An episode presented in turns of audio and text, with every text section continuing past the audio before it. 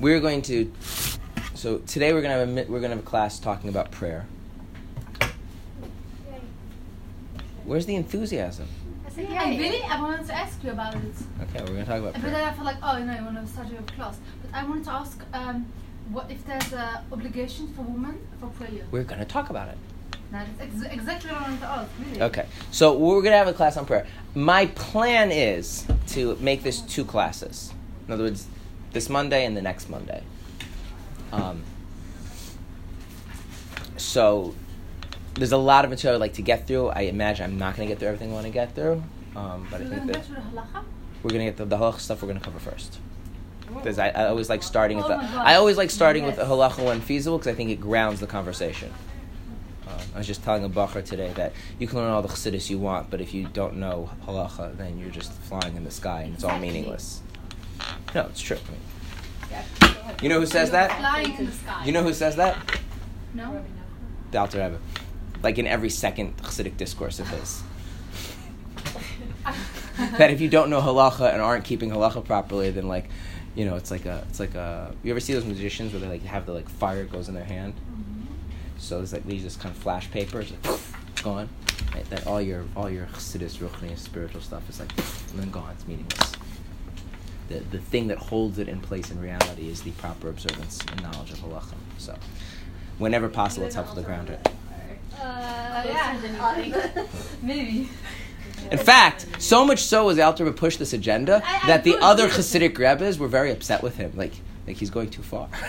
About halacha? yeah. Then I'm really like, Not like, not like we're against halacha, but like, do you have to bring it up in every other discourse? Like, I Yes. know. And, and he's like, yes, I do. But he also brings I up do. Hasidus in those discourses. Yeah, but he says. no, he says that if you don't have halacha, you can even not do chassidut. I Yeah, think but- so. yeah. All right. So it's perfect. You understand? Yeah. yeah. I'm, I'm glad that he has your approbation. If you say, uh, I want to say halachot, um, tefillah, how do you say? You say Hilchos. Hilchot. Hilchot. Hilchot. halach- So you write halachot tefillah. I, you have to ask somebody else. I'm really bad with spelling. Probably a yod in there somewhere. Okay. Um, so before we get into the halachas, I want to just talk about the fact that mitzvahs are um, things that we have to do. Broadly speaking, we can divide mitzvahs into those things that are the mitzvah is done intellectually with our seichel. So there are mitzvahs that are done that way. There are mitzvahs that are done behaviorally, um, meaning basically things that you have to do or say um, broadly speaking. Okay, although doing and saying we have to like include things like hearing in the case of shofar and whatever. The vast majority of mitzvahs go into that other category of the, the doing stuff. So, um, hearing the shofar, which is not obligatory, an obligation of women, although women have accepted upon themselves to hear the shofar if at all possible. Um, eating matzah on Pesach, um, counting the Omer, again a mitzvah that women accepted upon themselves as an obligation. Um, I'm going to focus entirely today just on positive mitzvahs because negative mitzvahs is a whole separate discussion. Okay. Um, and then there are mitzvahs which are purely intellectual. Um, there are not that many of them. Um, does anyone know the mitzvahs that are purely intellectual? Mitzvahs that you do. Okay, so the knowledge of God that is an intellectual mitzvah. What else? Okay, so that's a little tricky. There's, there's the, the, the mitzvah of studying Torah actually has two elements. There is the there is the mitzvah to be in, verbally study Torah, which is more of a behavioral thing, and then there's the knowledge of Torah, which is having that knowledge. So it's knowledge of Torah, knowledge of God, and this one's a little bit tricky because you are going to ask why two separate mitzvahs. Um, but the knowledge of God's unity, how that's different from the knowledge of God, is a topic for another time. Um, I don't know of any other mitzvah which is fulfilled by the intellect other than those three. I might be missing one. Wait, what was the third? There's the knowledge of God, knowledge of His unity, and the knowledge of Torah. Is there a mitzvah to not like have any believe in any other? I'm not going to talk about negative mitzvahs. Oh. But that's not a. I'm only there's no positive mitzvah to not. That's kind of how those work. Right. you could have positive mitzvah result in a prohibition, but that the essence of mitzvah is not a nut. That's what makes But it. is there no process that you have to do to make sure that doesn't happen? There could be, but I said I don't want to talk about negative mitzvahs. It doesn't matter how many ways you word the question, I will not answer it. Okay.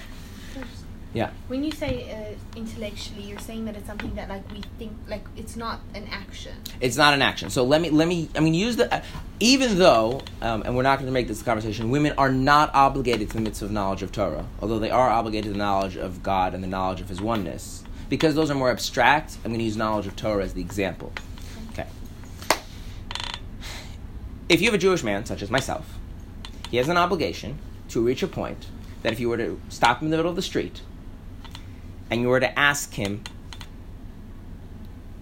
any question about any mitzvah and its standard halachas and their rationales and sources, that he has that knowledge so clear and so accessible that he can answer it as clearly as the question of whether one is allowed to marry their sister. That's actually the halachic standard. So if you stop some guy in the street and say, Are you allowed to marry your sister? The answer is no. So if you stop some guy in the street and you say, um, What are the things prohibited under the laws of Shemitah? If he can't like rattle off the list, then he has yet to fulfill the mitzvah of knowledge of Torah. And this applies, he has to know all 613 mitzvahs, their, their, their primary halachas, their b- basic reasonings, and their sources. I I know I have not yet finished this mitzvah. It's, it's, a, it's a hard mitzvah to finish. really important? Yeah. How much years for like about about Shiva girl? She doesn't have obligation to learn Torah. I mean, Right. okay, for a boy, it's quite important. Yeah. yeah. Tshuva, it's like kind of a big issue actually. Yeah. How much years is like required to go to yeshiva? It's a Like- very good question. I will, I will for answer. I will, I will answer. We're say two years. I'm sorry, two years is enough. I, I will tell you like this. I will tell you like this. Years is very hard to quantify because people are different. There was, for instance, there was a there was a convert who was I think the arch one of the archbishops or the personal priest of Port, the, the king of Portugal, and he decided to convert to Judaism. Um, he was a Jew for all three years before he before he was um, he went to try and convert the the king of Spain, Germany. He was, he was a big king. I forgot what his name was. He tried to convert him to Judaism, Mhm. and the king decided that he wasn't impressed, and Christians who become Jews are punishable by being burned at the stake. So he had him burned at the stake. He was Jewish for all three years. This person. He was already Jewish, yeah. So he converted to Judaism. He was a, he was an archbishop or something, and converted to Judaism. He was friends with um, he's the base. The, the, anyway, the, he's brought in in the ba- in the code of Jewish law as a halachic source for how he practiced the mitzvah of tzitzis is considered to be a halachic. eh, So in three years, he went from being a non-Jew Oh. to a halachic authority on the same level as people like the Beis Yosef. Yeah. Now, so the thing, measuring it in years, right? So that, so measuring in years, you have to know who the person is, what they're capable of, right? This is an extreme case, right? So the thing is like this: as a general rule, Yeah. okay, and um, I have no vested interest in you marrying a particular person, but as a general rule, um, it's a good idea that if if the person you're marrying, all things being equal, it's not always possible, but Yeah. should have enough knowledge of Torah study that they're capable of learning Gemara with Tosfos. If they have not achieved that level, you really have to think very hard about, you know, where their knowledge is based. What? No, I'm serious. I'm very serious. So actually, but It's it's kind of it's kind of like there's and kind of like the, the, and I'll explain to you. I mean, this is like taking us way off, but it's an important thing. The, the Yeah. basic, the ability to learn Gemara with Tosfos basically. I know what those but it doesn't matter. It's a commentary on the Gemara. Okay. On one, you have the Gemara. On one side, you have Rashi. On the other side, you have Tosfos. It, the only thing for the, purpose of this conversation that, that you need to understand about that is that someone who can learn Gemara with Tosfos means they've alle- achieved a level of autonomy in their Torah study that they're not basically just parroting what other people are telling them anymore. Yeah. And if But that takes some time. right, so I know Bachram that did it in two years. Yeah. I have a friend of mine in yeshiva who went from Aleph Bays to being able to learn more than just Tosfos very, very well in a year and a half. And he's very diligent and brilliant person, right? I know Bachram that's been in yeshiva for three years and still can't learn Gemara. Now, sometimes, you know, some people are intellectually challenged, blah, blah, blah. I'm saying, but it's just a completely abstract rule of thumb. Yeah. There's a level of grounding and autonomy and really understanding what Torah is and how it works that you can kind of use that as a rough demarcator. Mm-hmm. Now, the other thing you want to give is that sometimes, you know, life doesn't always let you marry the person that you ideally would like to marry. I mean, Hmm? life doesn't always allow you to marry the person you would ideally like to marry. Like some of us would like to marry like the most ideal person in existence, but if we're going to be objective, none of us do. so, um, no, I mean, someone must. Yeah, you know, someone. There, there's one. There is there is one man who married the ideal woman, and one woman who married the ideal man, and hopefully they married each other, because that would, you know, be waste shame to waste them on someone else. But no, so I'm saying like as, as an abstract rule of thumb, this is a good idea. In practice, like if everything else seems a good idea, but they haven't mastered how to learn Tosfos, it's not like you know, well, well then that's it. And Yeah, but And I will just say one other thing on the matter. things I'll say one other thing on the about matter. One other thing on the matter, which um, is advice that I tell Bachram, but it works both ways, which is you have to, I tell the Bachram, you have to be the kind of Bachar that the kind of woman you want to marry want as a husband. If you want to marry somebody who knows how to learn Gemara with Tosfos, has that level of Torah study, then you have to be the kind of woman that such a person would want to marry. Um, and I'll leave it at that. Okay. Fine. So there's mitzvahs that so so so the mitzvahs that are done in the intellect, meaning that knowledge has to be so ingrained that you could just randomly ask the person, and they can, they, and so again using the using Torah, with Torah, the knowledge of Torah as so the minimum knowledge of Torah is that the person know the man knows all 613 mitzvahs, all of their halachas, all of the reasonings behind those halachas, and all the sources for those halachas. Um, you can realize that that's a bit of a task, right? Where does it say this? It's codified in the Ram. It's codified in the laws of Torah study. I mean, there's a bit of a dispute as to the scope between the Rambam and the Rosh. We rule like the Rosh that you need to know the right reasons as well. But, we, um, but that level of that level of it's ingrained in you. It's not a it's not a thinking mitzvah. It's a knowledge mitzvah. Kind of the way like when you go to a doctor, you don't expect them to be thinking about your problem, but you, they know it. Right? So the same thing is true with knowledge of God. Knowledge of His unity has to be ingrained that deeply that if someone just stops you on the street and asks you a theological question about God, you are able to clearly answer because you you, you, know it. Not you're just repeating words, but you actually know it. Okay. Um, and mitzvahs that are done, like say, eating matzah, reciting the Megillah, or hearing the Megillah being recited, um, kiddush on Shabbos, um, lighting Shabbos candles, rabbinic mitzvah, etc., etc., etc. Those are mitzvahs that they're very easy to quantify because they're just pure behaviors. Okay.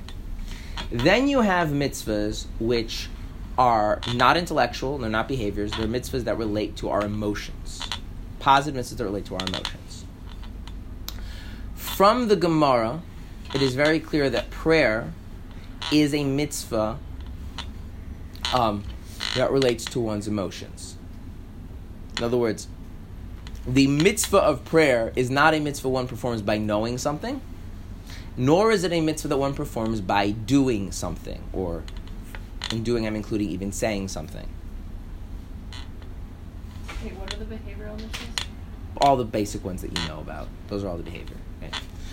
Okay. The the the the Talmud says that the the the mitzvah of prayer is derived from the verse. Um, um, You should serve Hashem with all your heart. And the Talmud says, "What is the avodah shabalev? What is the service in the heart?" That's a reference to tefillah, a reference to prayer.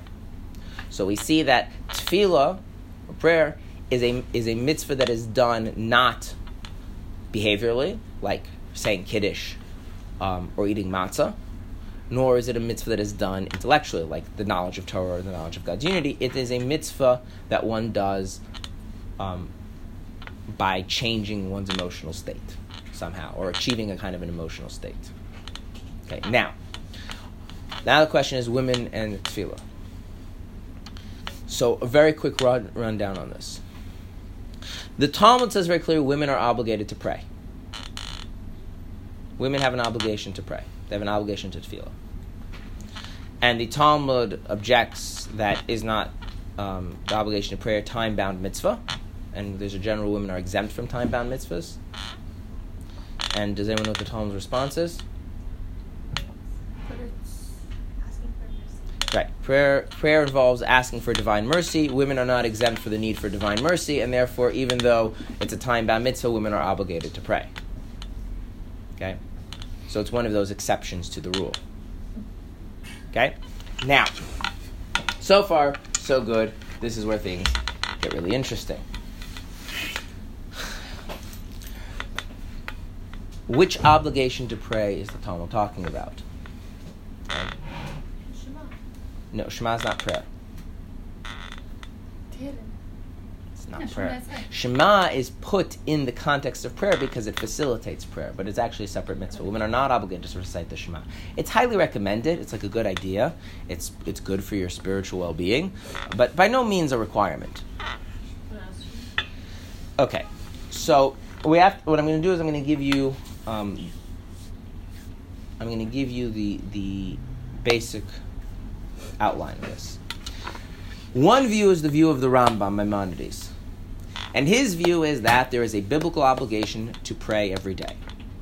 When I, what prayer is, we'll get into it in a second. There's a biblical obligation to pray every day. Rambam? Rambam, Maimonides. Rabbi Moshe ben Maimon.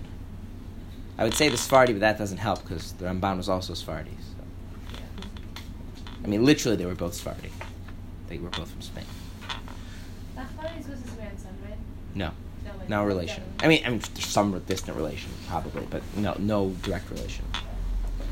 Okay, so the Rambam, Rabbi Moshe on ben Maimon, he says that there's a biblical obligation to pray every day, once a day, and the rabbis then added a obligation to pray twice, asterisk, three times a day, with a set formula known we what we now know as the Shemona Esrei.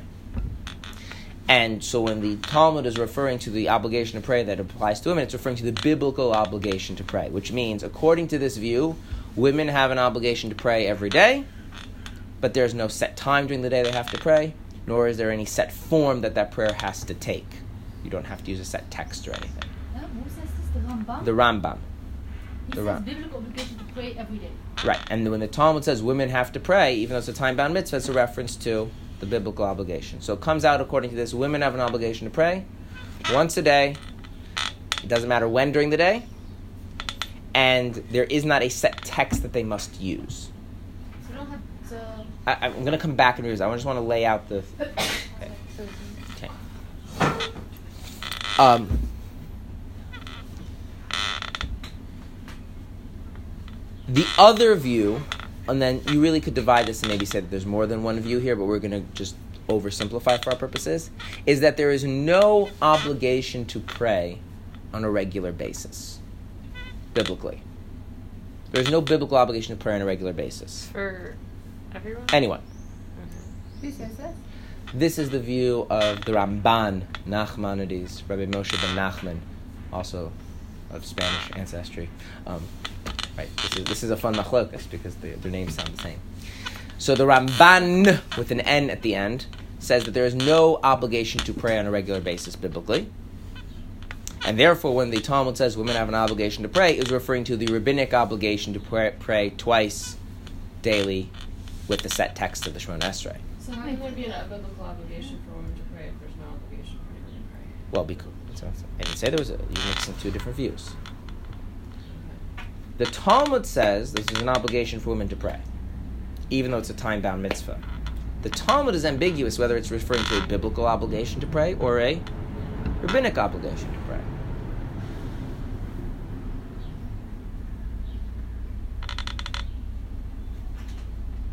So I'll repeat this again. According to the Rambam,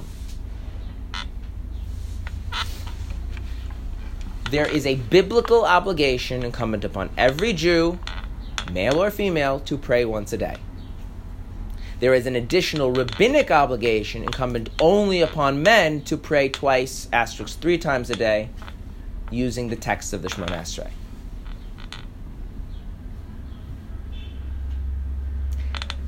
The Ramban Nachmanides disagrees and says there is no biblical obligation to pray on any regular basis.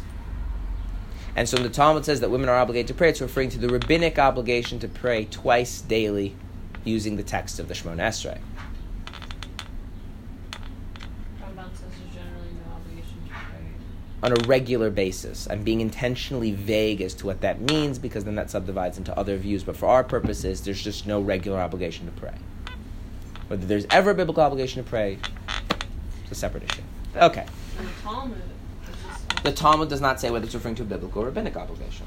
There is um, uh, Rambam says one time a day. Maybe. I will, we will write it on the board, so make sure we have it clear. Rambam says one time a day. And for men twice. Yes? twice. Oh, One second, one second. Do you have it clear or should I do it on the board? I don't need to. Okay. Does Marco show up? Ah, yeah. Okay. Okay.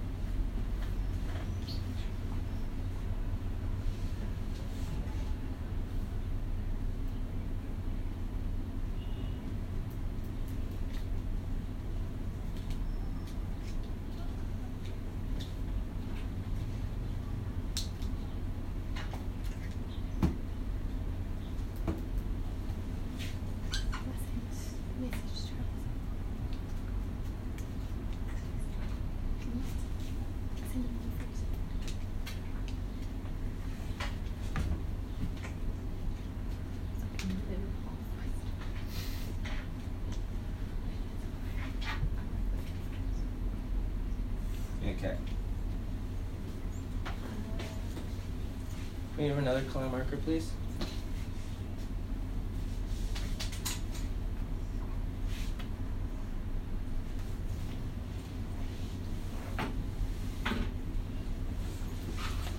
Okay. So the Rambam says women have to pray once a day. The Ramban says women have to pray twice a day, and they have to use the structure of the Shemona Esrei, which means they have to basically daven Shachris and Mincha.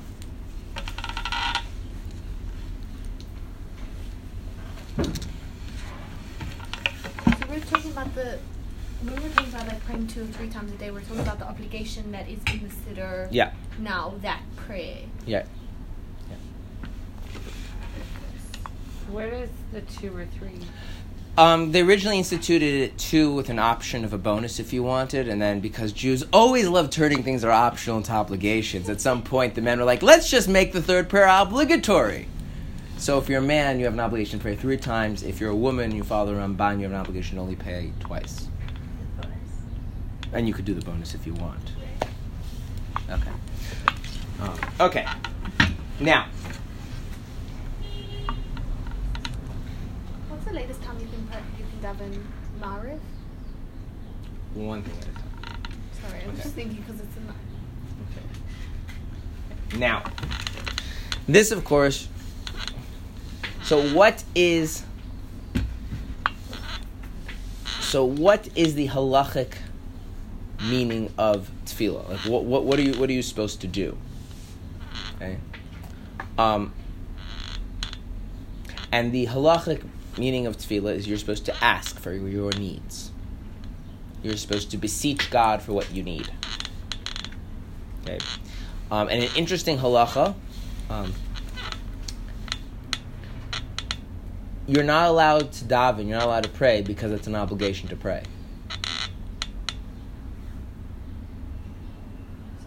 You are not allowed to pray because it's an obligation to pray.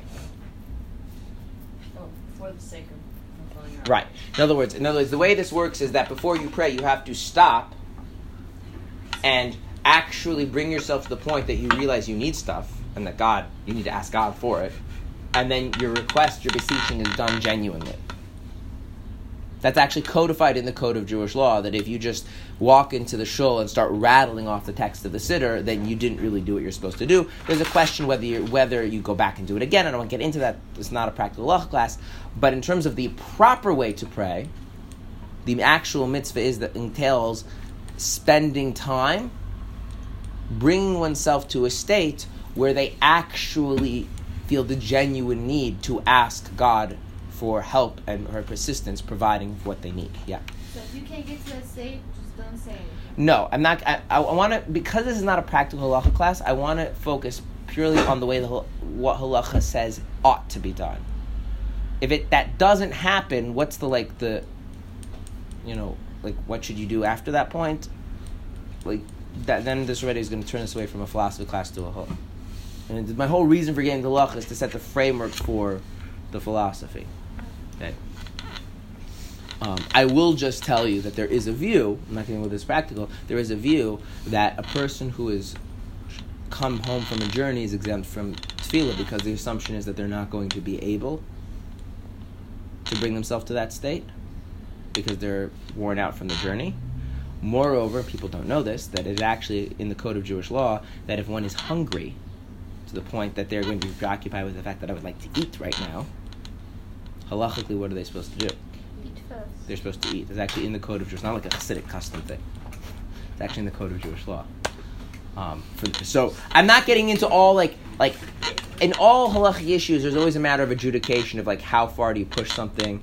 You know how how sincere does sincere have to be? How hungry does hungry have to be? Not getting into that, but as a matter of principle, I mean this is very serious. Like that, the the, the in the abstract, the request has to be sincere. Um, Okay, now.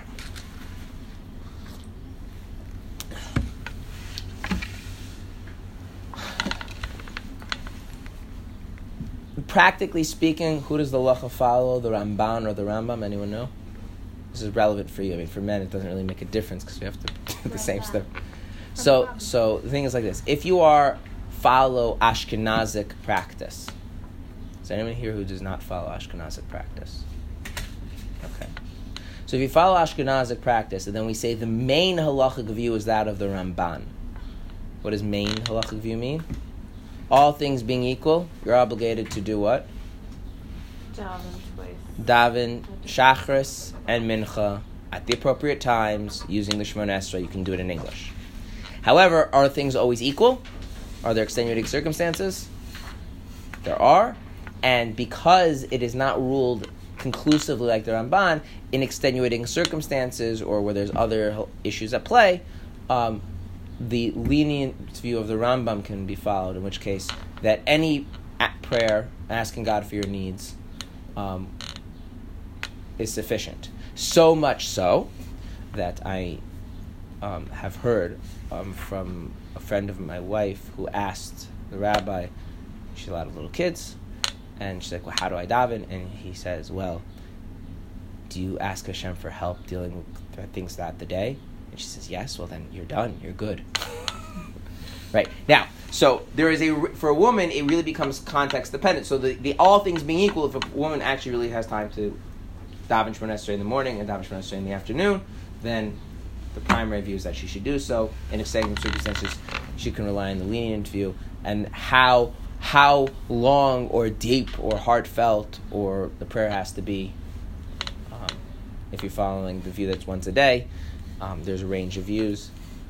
The most minimal view is that any any utterance of any utterance of asking God for help in any matter would be sufficient. So like even let's say like breakfast in the morning. Right. So, so many halach authorities say if you say brachas in the morning, which include, if you note, look in the text, some of the brachas actually contain a request for assistance, then that would be sufficient. Um, not in your case, but in a few years in your case, God willing. Right. Okay. So that's the so what's so the halachic framework of of, of, of, of prayer is that you're supposed to ask sincerely. Okay? The asking the, the sincere part, the, the, the, the, emotional part is that to get to a point where that request is done in a sincere way. Now,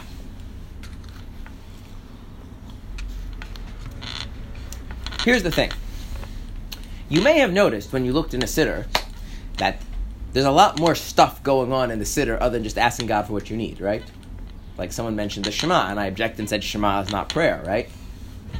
In fact, if you look through the Shachar service and you counted all of the places where a request was being made, would you get to how much of that would be um, proportionally? How much of the shachris do you think is requests? One third? It's like more most of it. No, No, like No, most of it is um. it's a minority. It's a minority Saying of chakras of the shachris. or just What? Oh. Of the sh- entire shachris service. Oh. So about for for instance, Hashem. so what? it's, It's a lot of praising Hashem. It's a lot about speaking about the specialness of Judaism. A lot about speaking about um, God's providence over the Jewish people. It's a lot. Um, It's how you treat any royalty, essentially. You praise them for what their power is, and then step forward, step whatever. Right. And then, and then you say your request, and then you thank them for giving you the ability to begin your request. Right. But there's an interesting that has happened over time, which is the shachris gets longer.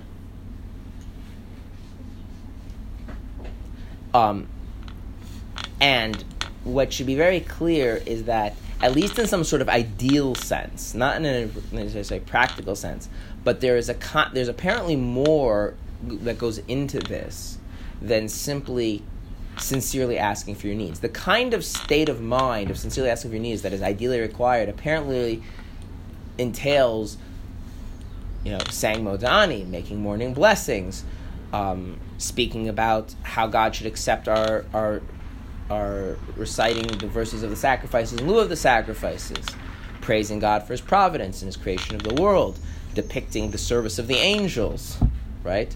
Um, thanking God for His tremendous compassion about um, loving us as Jews, reflecting on God's unity, um, um, developing the importance of loving God and how that translates into Torah and mitzvahs. Um, that Torah and mitzvahs have real consequences in our lives, etc. You know, the exodus from Egypt. There's a lot of stuff in the Shachris that seemingly, if the only thing I need to get is to sincerely like ask God for my, for what I what I what I need, seems a little bit superfluous. So, what you see from here is that while there is a basic minimum of the halacha of tefillah is to ask God in a genuine manner for what you need, the the kind of state of mind you're supposed to be in when you ask that is apparently something much more profound um, and much loftier than just I need help. God, please help me. Or maybe putting this differently, that there's much more going on in asking um, for what you need than we often give it credit for. Or maybe we have to be in a certain mindset to ask what you need. Yeah, except I've been late for you know stuff, and I asked God to like help bring the bus faster, and you know, on a strictly purely halachic definition of prayer according to the Rambam, I think I did it. Especially if I say, God, you always take care of me. Can you please make the bus come on time? Thank you for listening. I mean, I I, I, I followed the I followed the, I sincere and I followed the four. You're like, what else do you want, right? It's not hard, right? Are we supposed to do that whenever? Yes, actually. Uh, if you have to do all the steps or not, if you're already diving all those, no. But yeah, no, there there is a view that there's a biblical obligation to pray for God whenever you feel the need for something. And that would require being like, you're great. N- Maybe there's some this, this ambiguity about that. Okay, so so there's a very interesting cryptic line about um, from the Alter Rebbe, the founder of Chabad, where he writes in a letter that anybody who says that prayer is rabbinic has never prayed. The Alter Rebbe said that. The Alter Rebbe said that. Now, what is funny about this? Great. No, what's even more funny is that who ruled that the main halachic view should be the Ramban? The Alter Rebbe also, like that's a standard view of Ashkenazim, which the Alter Rebbe himself also codified. So the Alter Rebbe, in his Code of Jewish Law, writes that the standard view, the main view, is that prayer is rabbinic. There is no biblical obligation to pray. And yet, in a letter, he writes that anyone who says that prayer is rabbinic has never prayed. Anyway, it's a bit hard. I just he's not saying don't understand. He's not saying that it's rabbinic. He says that. I'm saying Rambam said to, to pray a certain amount of times in a certain way. He never said. It sounds like he didn't have an opinion on whether or not it was biblical or not. He just said The, who, the Rambam? the Ramban. No, he did. He said that he's quite explicit. There is no daily obligation to pray. Oh. Yeah, that's why I wrote down. There's none. None. Can I put a none there? Would that make that easier? Not he's he's ambiguous. He said there is no such thing. And so the same Alter Rebbe, who followed the standard Ashkenazic view that the primary halachic view should follow the Ramban, that there is no biblical obligation to pray, hence women are obligated to follow to pray Shachris and Mincha, writes in a letter that anyone who says that prayer is rabbinic has never prayed in their life. Okay. I'm going to list a few mitzvahs. Yeah. Is that going on the idea that like because praying shouldn't just be something that you're doing? So if you're just saying it's rabbinic and you're just doing it for the sake of No, no, no. Mm, he's No. talking about the halachic status of the mitzvah. oh, it's not talking about like any. Mindset, no. He's not talking about why you pray. So here's the thing. Is there a mitzvah to love God? Yeah. Is that biblical or rabbinic? Biblical. That's biblical. Is there a mitzvah to fear God? Biblical or rabbinic? Biblical. Mitzvah to trust God? Mm-hmm. Yep. Biblical or rabbinic? Biblical. Okay, now, if you pray properly, like if you just let's make it like a, a, a, a, a bird's eye view of the siddur for a second, okay? So I'm going to run through the siddur very, very quickly, okay? And I'm just going to mention a few things. You're alive and you can function, and other people are alive and they can function. Okay? God has given you the opportunity to serve Him. God has protected the Jewish people throughout history. God creates and governs the world and does miracles and, and, and, and governs the natural order of things. God is so transcendent that even the angels can't deal with how awesome He is. God has given a special, given over a special relationship to you. God is the only true existence. You can connect to Him through Judaism. Um, God took us out of Egypt to make Him His people. Okay, that's an overview of the Modeh Ani up till Shemon Esrei. Okay, very quickly overview the whole Shachar service. If you internalized all of that, what would happen to how you felt about God? Overwhelmed. You would be overwhelmed, which is a form of fear. You would feel loyalty, which is a form of fear. You would desire to come close to Him, that's love. You would trust Him, right? All of these biblical mitzvahs that are all emotional in nature. What happens if you actually internalize everything that's written uh, in the Shachris up to the asking for what you need part? Oh, yeah, the, the prayer is to do those mitzvahs. Right. So while it might be the case that the Shmona Esrei part about is there's a whole question, but since the proper way to daven Shmona Esrei is having reached a state of being full of love and fear and trust and etc. in in God, which are all actual mitz, biblical mitzvahs, if you went through Shachars, daven Shemon Esrei, and you're like, yeah, yeah, it was just a rabbinic thing because we follow the Ramban and asking for your needs is only a rabbinic requirement, blah, blah, blah, blah. So you apparently did not grow in love of fear, love, fear, trust, etc. of God, in which case you obviously haven't prayed the way our sages intended you to because your version of prayer doesn't need that whole long introduction. Your version of prayer just means like, oh, yeah, I'm, I, you know, my, I have an overdraft in my bank account and I need God's help, and then you just daven Shemon Esrei. Right? So there's a disconnect between viewing it as merely asking for your needs, in which case you really have to ask why there's this whole long Shachar service. And they say, okay, but what about Mincha, right? Mincha's just asking for your needs, right? Mincha's just Shemon Esrei. I mean, there's Ashrei before because you're not supposed to pray without saying some words of Torah first, but it's basically Mincha's just Shemon Esrei. Do you know why we don't have a whole long workup for Mincha? What's the halachic reason? You already did it for Shabbat. You did it for Shachar, so you're still wor- you're, you're still on that um, you're still on that high, if you will, yeah. Such to the point that there's an interesting question which we're not going to get into. What if a person daven Shacharis and they didn't daven the other stuff? Should they make it up by Mincha? I'm not getting into that. But that's, it's even a question because the reason you don't do all that stuff by Mincha is we're presuming that Wait, if you didn't daven Shachris, if you daven Shemon Esrei, but you didn't do all the preliminary stuff, should you? what do you do? Do you make it up by mincha or not? It's a question. I'm not getting into it, but it's an interesting question. And, and one of the bases of the question is the reason we don't do it by mincha is because Assume. it's assumed that that shift that's happened by by shachris has lasted until mincha. It's assumed that it's worn off sometime by the time you've gone to sleep. Okay. Like the same for like Maariv. Ma- Remember, Maariv, Maariv was never original obligation, so I want to keep Maariv as a separate category. Wait, so what do you mean it's assumed that when you go to sleep it's That by the next day you woke up like Oh, you okay, kind of like you, you so you need to redo it? You need to redo it. Yeah. So that means that the idea of saying, "Oh yeah, there's a mitzvah to ask God sincerely for what you need," you know, that's true. There is such a mitzvah, but the way that those, that mitzvah is supposed to be done entails growing in things which are clearly biblical requirements: love, fear, trust, etc. Okay.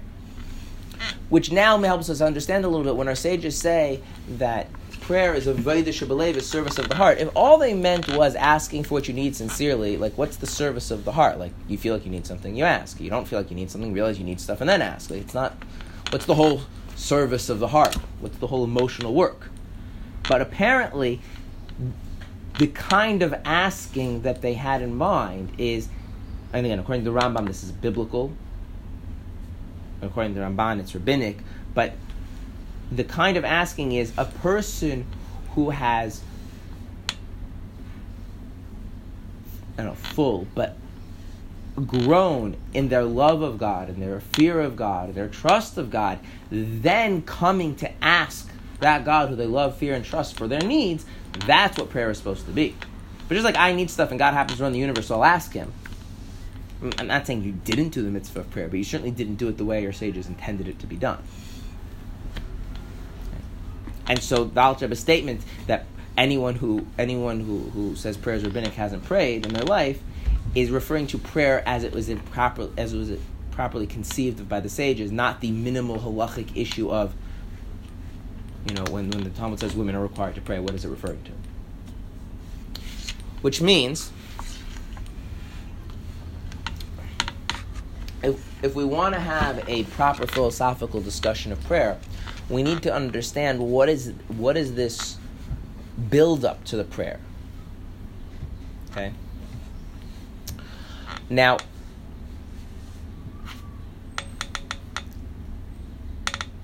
one of the interesting things is that the Hebrew word for prayer is start. We'll start tefillah, right? And I'm sure everyone knows this already, but tefillah doesn't actually have any connection to the words words in Hebrew for asking or beseeching.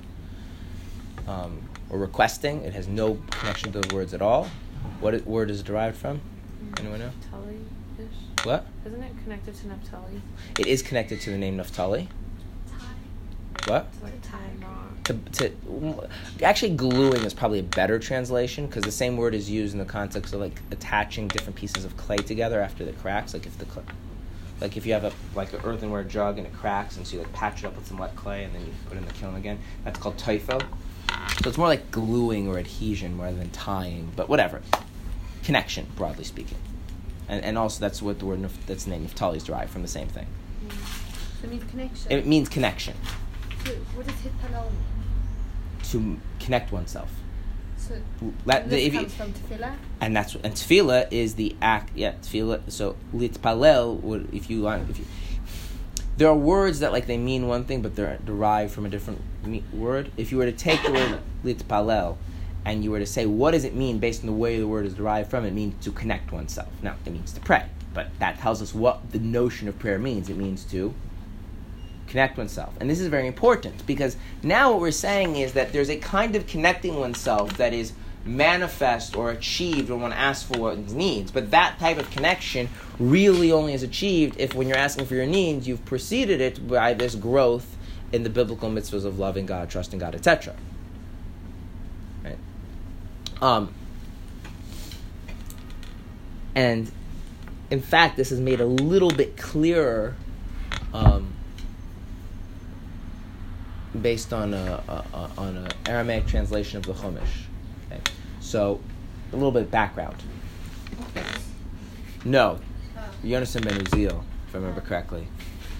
Um, some background. Okay, so uh, is everyone familiar with the basic story of Dinah and Shechem?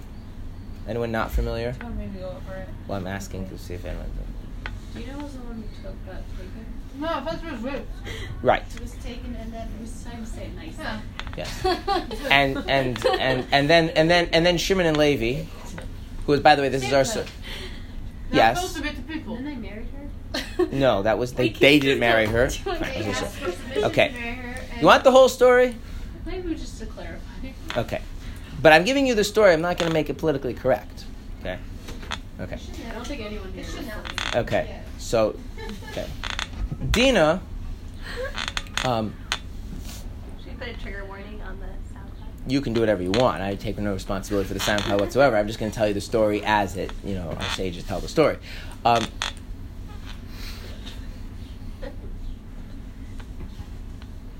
Dina did not properly appreciate the importance of modesty.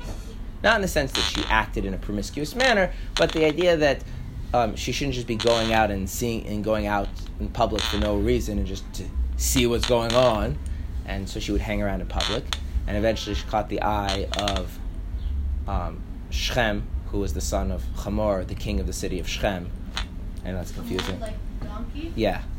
Nice. Anyway, so he kidnapped her and raped her, um, and decided to make her his wife, and then pleaded with his father Hamor that they should make a treaty with uh, with Yaakov and his sons that they should all intermarry, and you know, like their women will marry, uh, they will marry their women, will marry their women, it'll be wonderful, it'll be one nation. And they went to Yaakov, and um, he was not very happy about this, but he stayed Shocker. silent.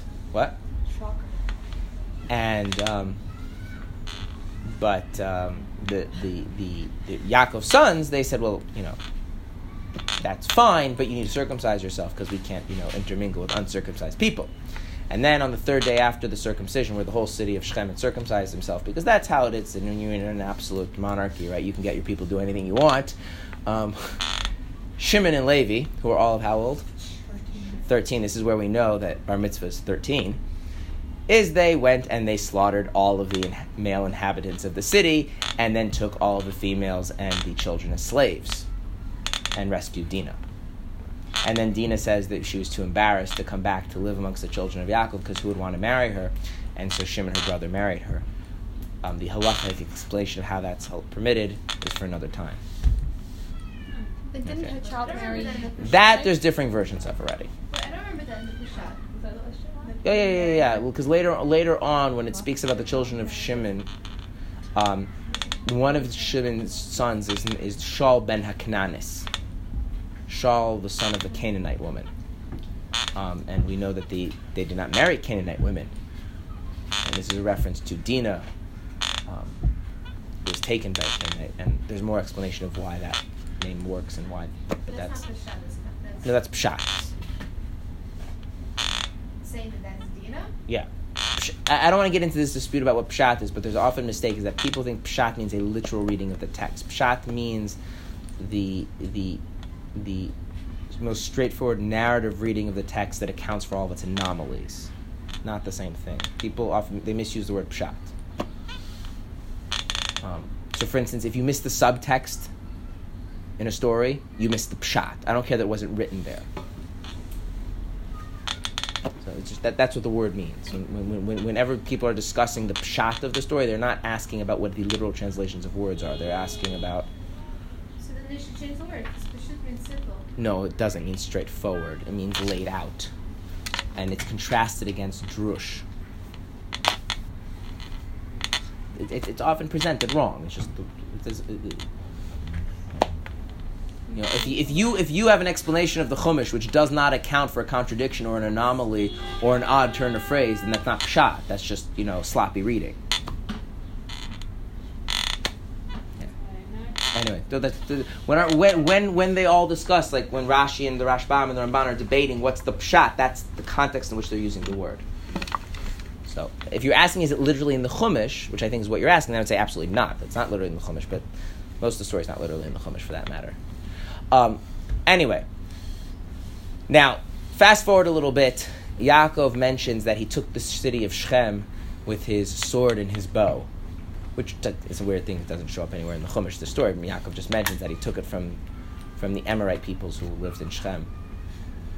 Okay, so there's like clearly a miss. This goes back into the question of Pshat. There's a missing um, thing, right? Because the story of the story of Shechem ends off with Shimon and Levi wiping out the city and taking everyone captive, and then Le- and, and Yaakov, by the way, is not happy about this. When they come back, he's like, "You're gonna, You you, you know, you, you're a bunch of murderers. You're gonna give me a bad name." And they said, "Well, our sister's not a prostitute, so you know." And then Yaakov was silent, which the different people interpreting Pshat interpret that silence differently. Um, And then later on, Yaakov's like, yeah, in the city of Shechem, which I conquered with my sword and my bow. Like, when, when did you conquer the city with your sword and your bow? Like, there's a there's something like missing here. It's like an obvious question, but because we read it in little piecemeal parts. Anyway, um, so the missing information is like this. Yaakov was right. The Emorites like, okay, these um, this this Yaakov and his like extended tribe of um, murderous people need to be wiped out of our territory. They're a danger to us.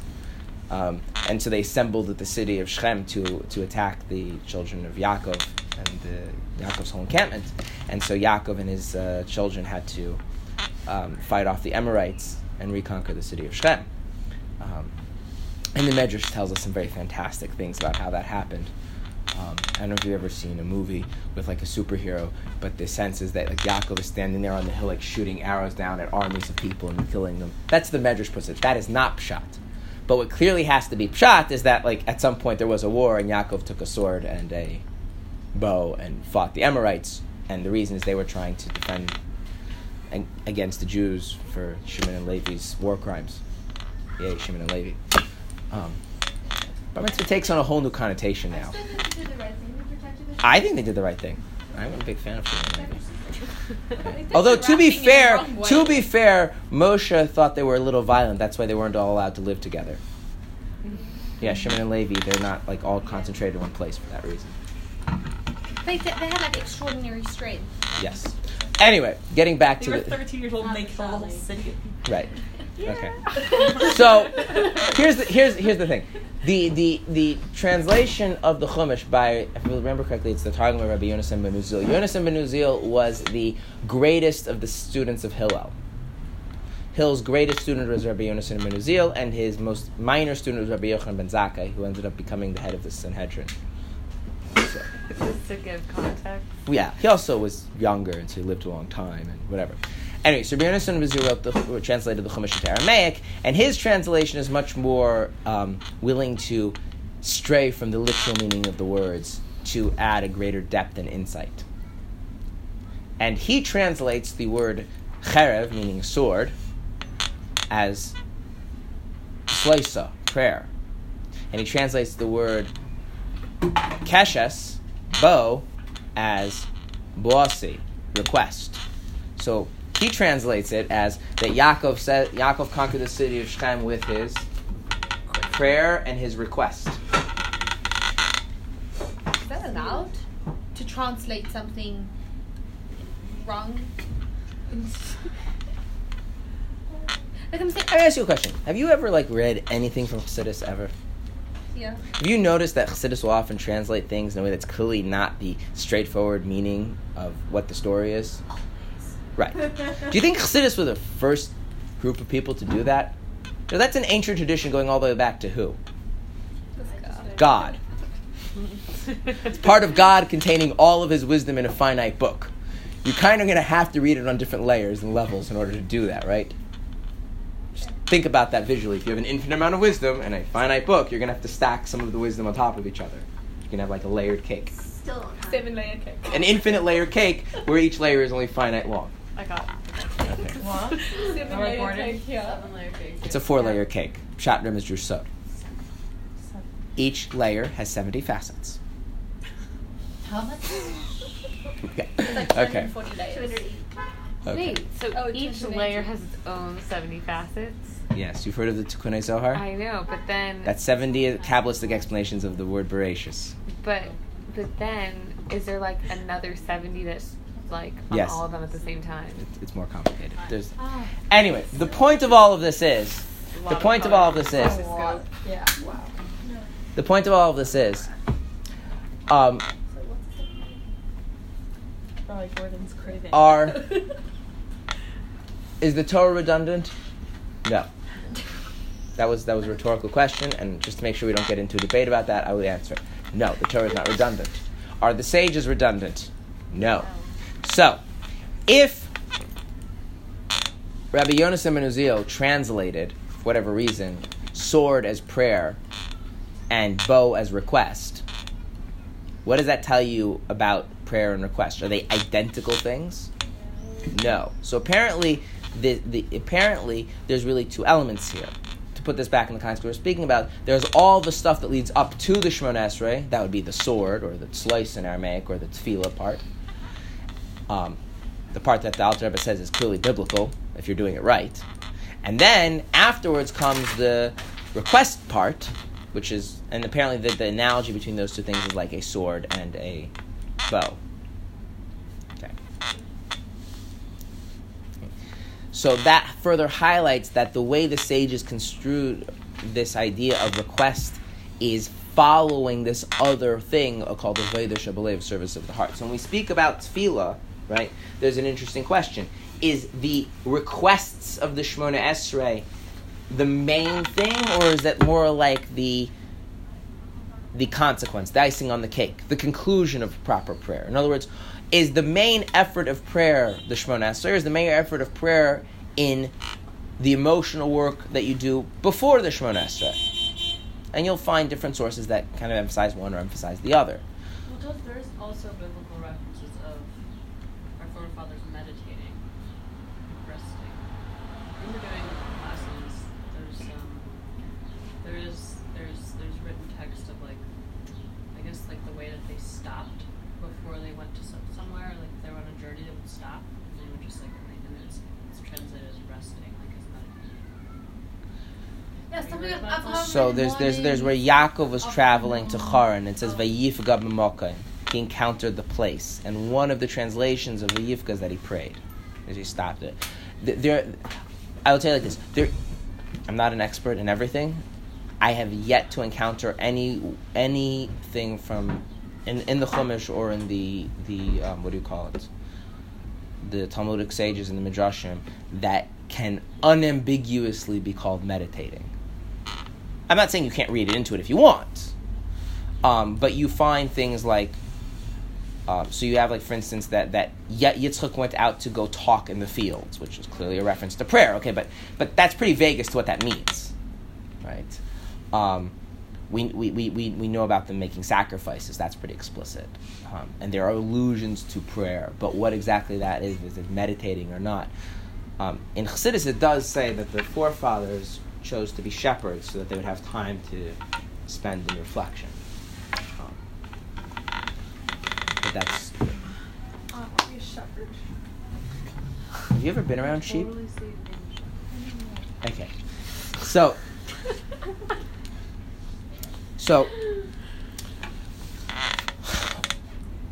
What, thi- what, what this means is that even though when you look at it purely from the halachic lens, you tend to think, okay, prayer is the Shemon Esrei, the that is one half of a picture, one side of a picture, so much so that there's a discussion as to where the main emphasis should actually be. Um, now, so because of that, I actually do not want to spend a lot of time talking about Shemon Esrei. Since the work, the Avodah Shabalev, the work of prayer is actually the stuff that's up to the Shemon Esrei, okay? Um, it's that that I want to have more of an i- interesting discussion about. So, to summarize, there is a mitzvah of prayer.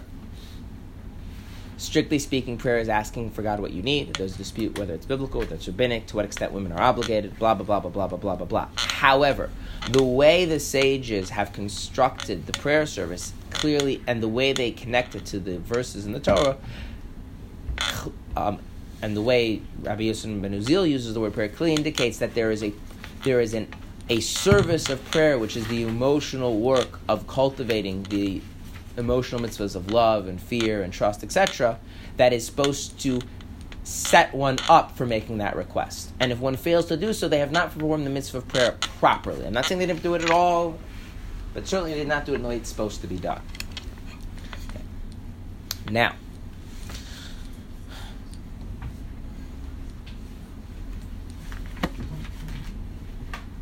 I want to turn to the to um, fact that the sages described that tefillah as an avodah.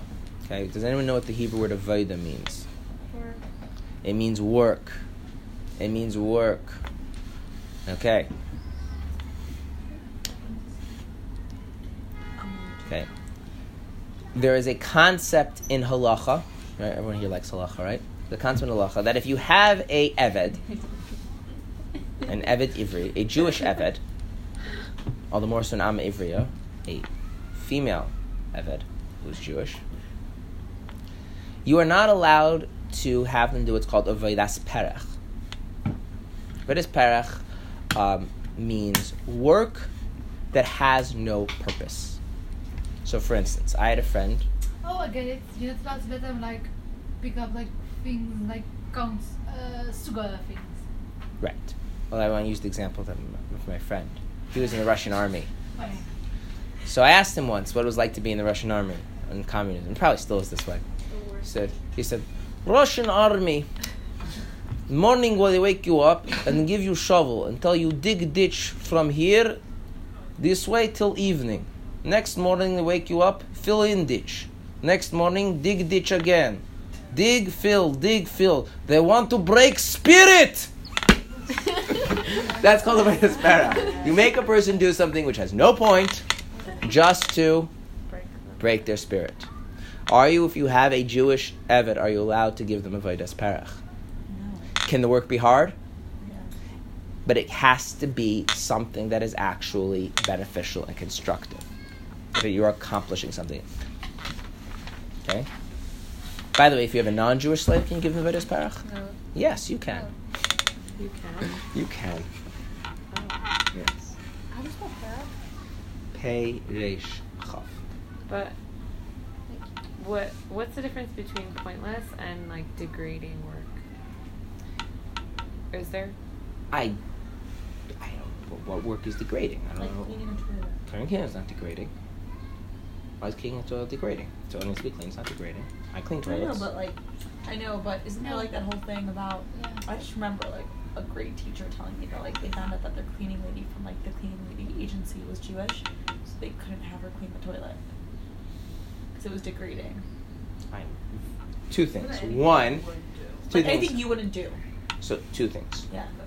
Two things. One, that's an employee, and to my knowledge, that an employee you can ask them to do anything you want as long as yeah, as you're paying them. That's it. So that I I, don't want to like say that it just doesn't make sense to me. Number two, to my knowledge, um, if you're if you're doing something that you would not do for yourself, um, that means you see it as that worthless. That has a lot of areas in halacha, right? But if it's you know, if you and here's the I mean th- this is the question really. I'll give you an example of the laws of returning lost objects where this shows up very very clearly. One, you have to return a lost object. If you find a lost object, it belongs to a Jew. You have to return it. A lot of details. to This. What if it's not dignified for you to carry on this lost object? Then do you have to do it? But like an old person. It's worth No, less that- your time when you don't have to. That's a separate law. I'm talking about dignity. Like Like if it's Like, let's say you're the chief rabbi of the city, and you find someone's shopping cart of old, um, you know, clothes that they're collecting. Do you have to push it through the street?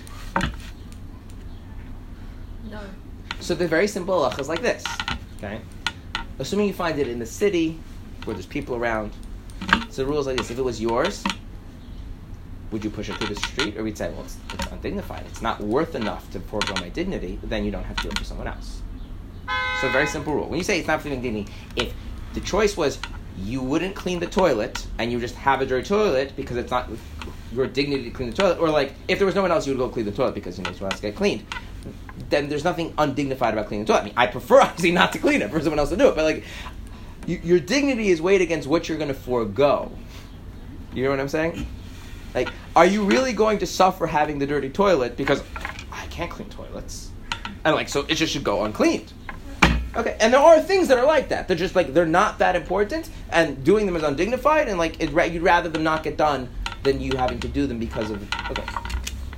That's a different thing. Uh, how that plays out with an employee, because you can an employer can make any relationship they want. Um, yeah, so the chief rabbi does not have to push a shopping cart full of old clothes that look like they were rejected by Goodwill through the street because of you know Hashavas Aveidah. Yeah. If you're like enabling someone's hoarding, Maybe. Okay. Fine. It's actually in the- yeah. So, so now, therefore, if, therefore, if, now another, so so so work is hard, but if if if you're giving work to your Jewish slave, the work has to at least be constructive, right? Can't be hard just for the sake of breaking their spirit. So if tefillah is called Avodah Shebalev, right? And we're saying that that the Avodah is primarily the part leading up to the bakasha, up to the request, the, the part that Targum Yonasan Ben Uziel says as the tzloisa, as the prayer part rather than the request part. That means it's supposed to be hard, and it's supposed to accomplish something. Because if it's hard and doesn't accomplish something, then should God allow to command it to a Jew? No, because God keeps the Torah. So then the question is like, are you accomplishing anything just by saying the word? Mm.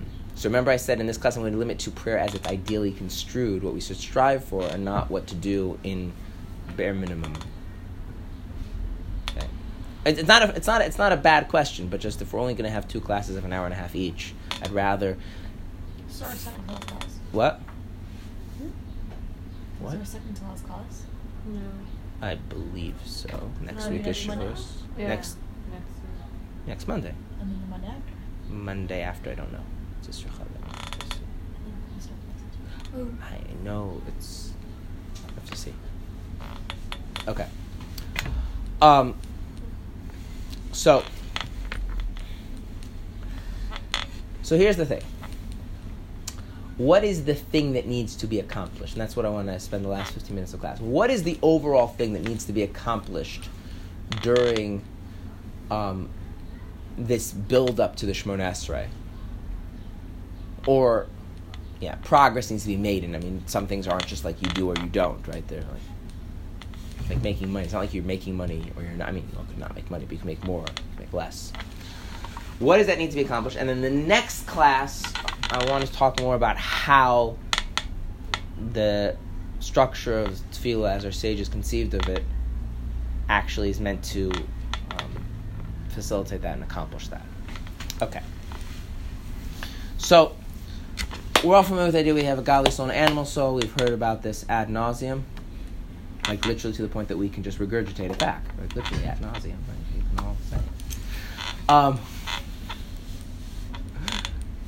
now, briefly a bit about the animal soul, and then briefly a little bit about the godly soul, because we've all discussed this before. Animal soul, that's the part of us that cares about what? Me. You know, cares about me. Is that me open to interpretation?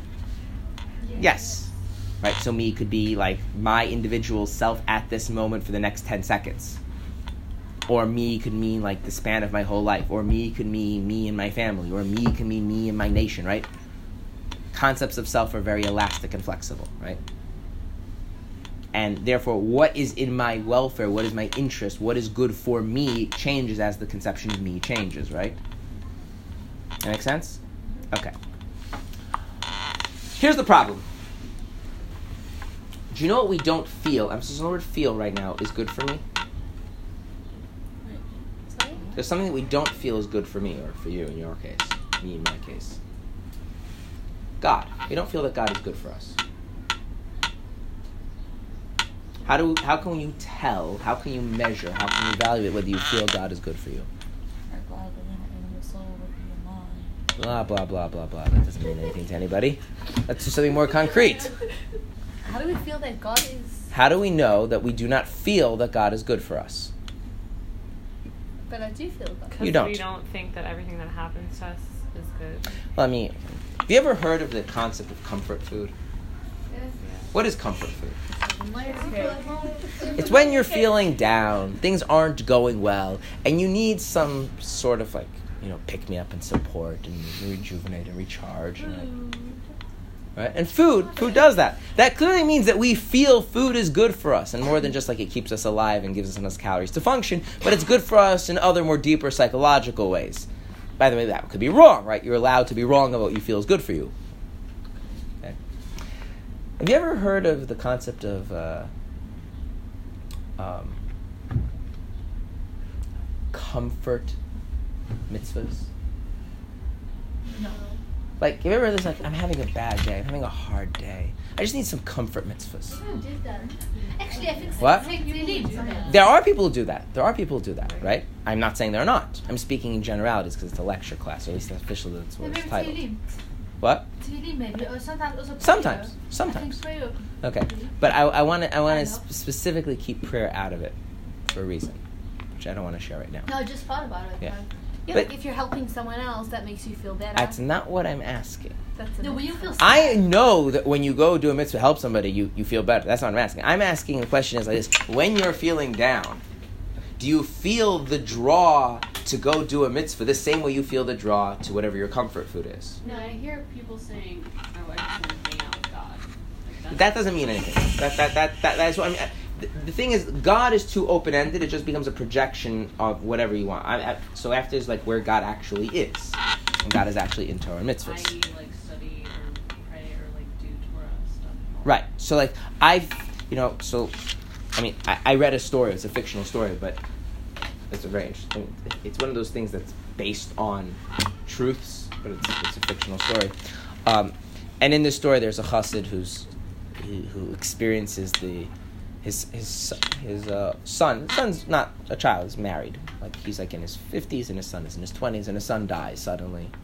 Um, and like he's got a young grandson and. Uh, and but he's like this very deep, powerful. It's all fiction. It's never actually happened.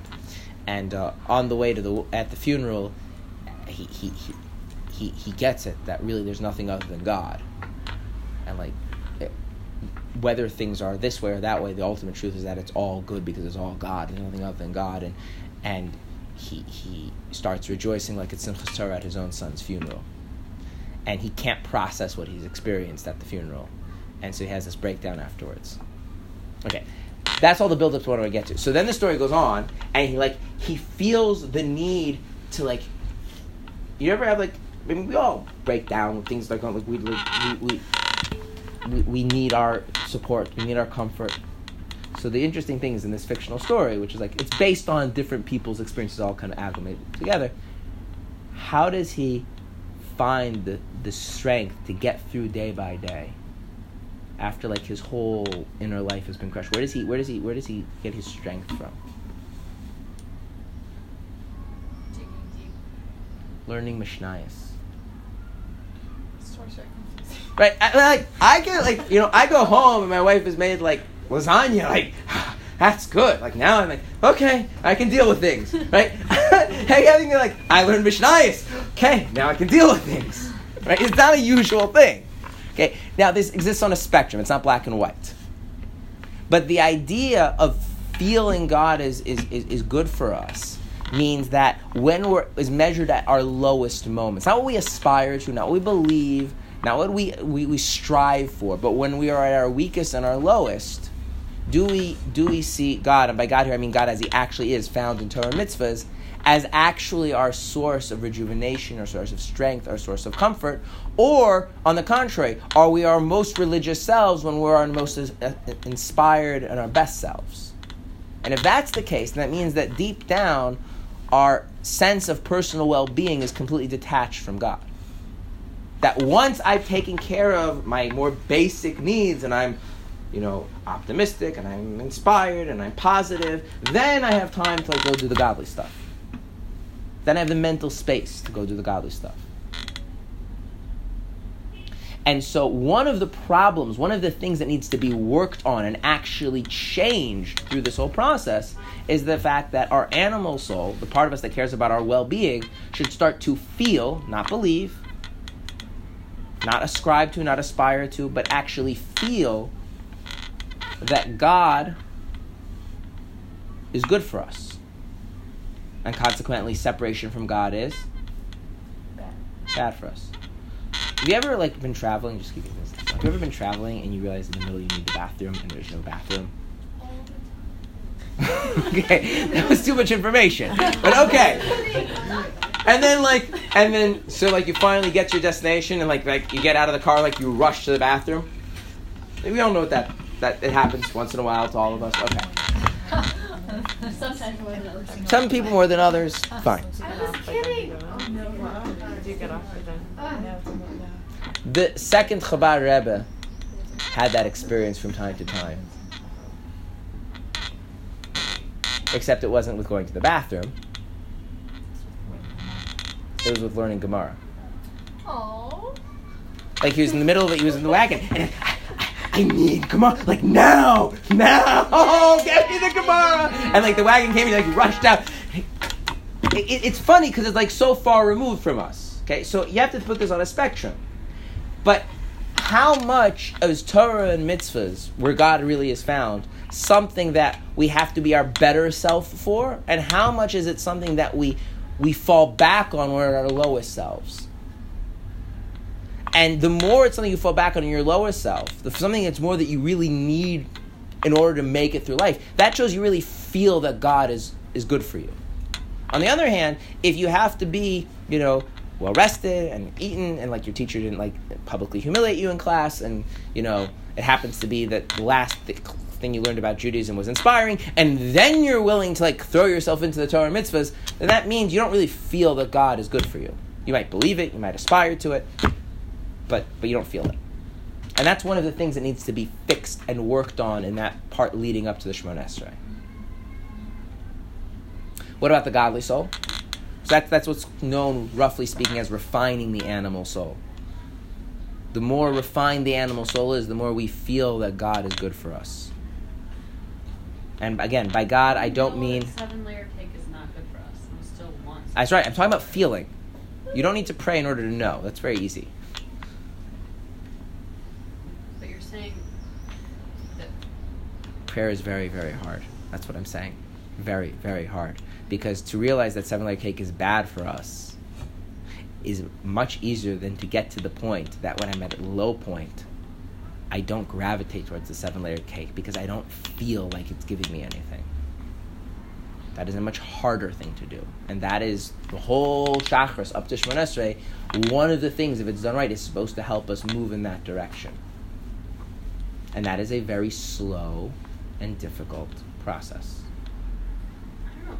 I still have a hard time like understanding how you're saying like we don't believe that God is good for us. No, we do believe. I didn't say we didn't believe. I said we do believe. I just said that prayer is not about belief that God is good for you. It's not about aspiring to it. It's about feeling. I'm saying it's not enough that. Of course, we believe. I mean, assuming most people believe that because they're sitting in this room um, to some degree or another. But what I'm saying is that Did that you say that earlier? I thought you What? Said that Feel. Feel. We don't. Oh, feel, feel. Emphasis on the word feel. This is all about feeling that God is good for us. I don't feel that God is good for me, and the reason I know is that when I have a bad day, that's like the day when the Torah and mitzvahs is like the weakest. When I have to like kick myself to do the stuff. And when I'm feeling on top of the world and everything that I feel I need is taken care of, all of a sudden now I have time for the Torah and the mitzvahs. Well, that, what does that tell me? It means that as a matter of aspiration and values, it's, yeah, God is good for me, but as a matter of how I actually feel about things, there's a disconnect. And that means the animal soul is so called unrefined.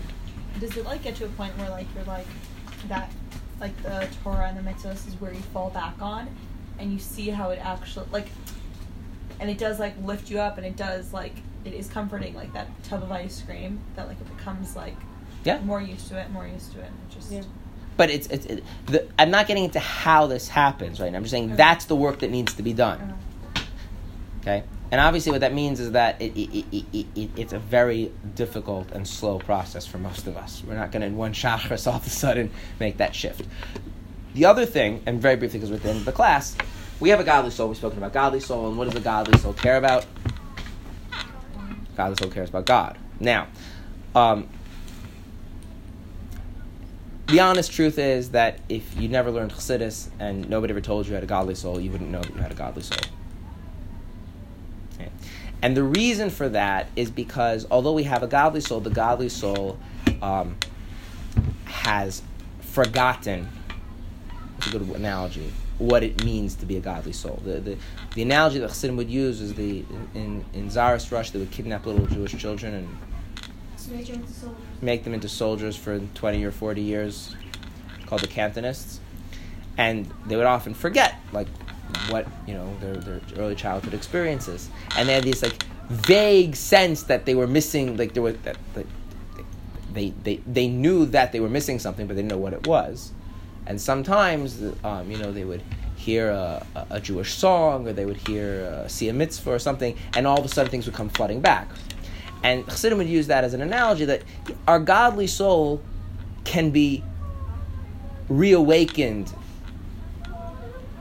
but it's but it's inherently been so traumatized by the process of coming into the world that it's forgotten what it actually means to be godly. So we don't have a generally innate experience. There's like an underlying Jewish restlessness about the world, which translates into things like Marxism and you know general relativity. Because um, when you're restless, you try and you know solve problems. But the idea that we have a godly soul, um, that has to be worked on, not in the sense of refining it or changing it, but reconnecting it to its source, or if you want to think about like the Cantonist, all of a sudden the memories of childhood coming back by even properly triggered. And these are basically connecting the animal soul to God and connecting the godless soul back to God. And that's really what this first part of tefillah is all about, is about working on that. And when you have your godly soul reconnected to whatever degree, you have a sense of the godly soul within because it's been reawakened. And you have refined your animal soul, that you actually feel that God is good for you. Then, when you make those requests, it's a totally different kind of requesting.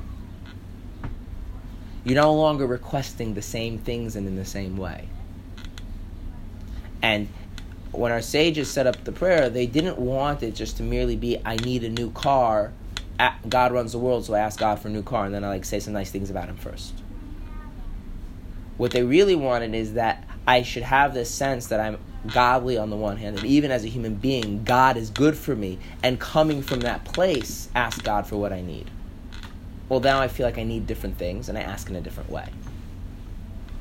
And so the whole build-up from Modeh Ani up to the Shemona Esrei is meant to reconnect the godly soul and connect, because the animal soul is never connected with, the animal soul and that means reawaken the sense of being godly that we've forgotten because of the trauma of coming into the physical world, and change how we actually feel about God as human beings. That God, meaning God as He's found in Torah mitzvahs, actually is a source of strength and comfort um, that we fall back on, that we that we draw strength from, rather than something we aspire to when we're in a positive state.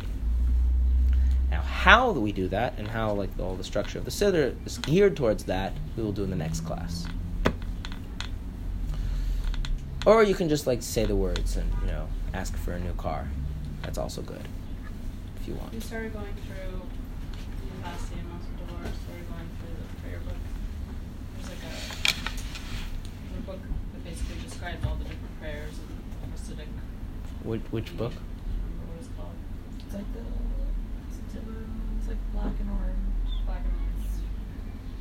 um. It's a big book just, just on chakra. Yeah. What? It's from Kehos. Kehos. Yeah. Right. It's English. Is some off the? What? It's a few. It's a few different memoirs put together, plus a basic halachas, obligations.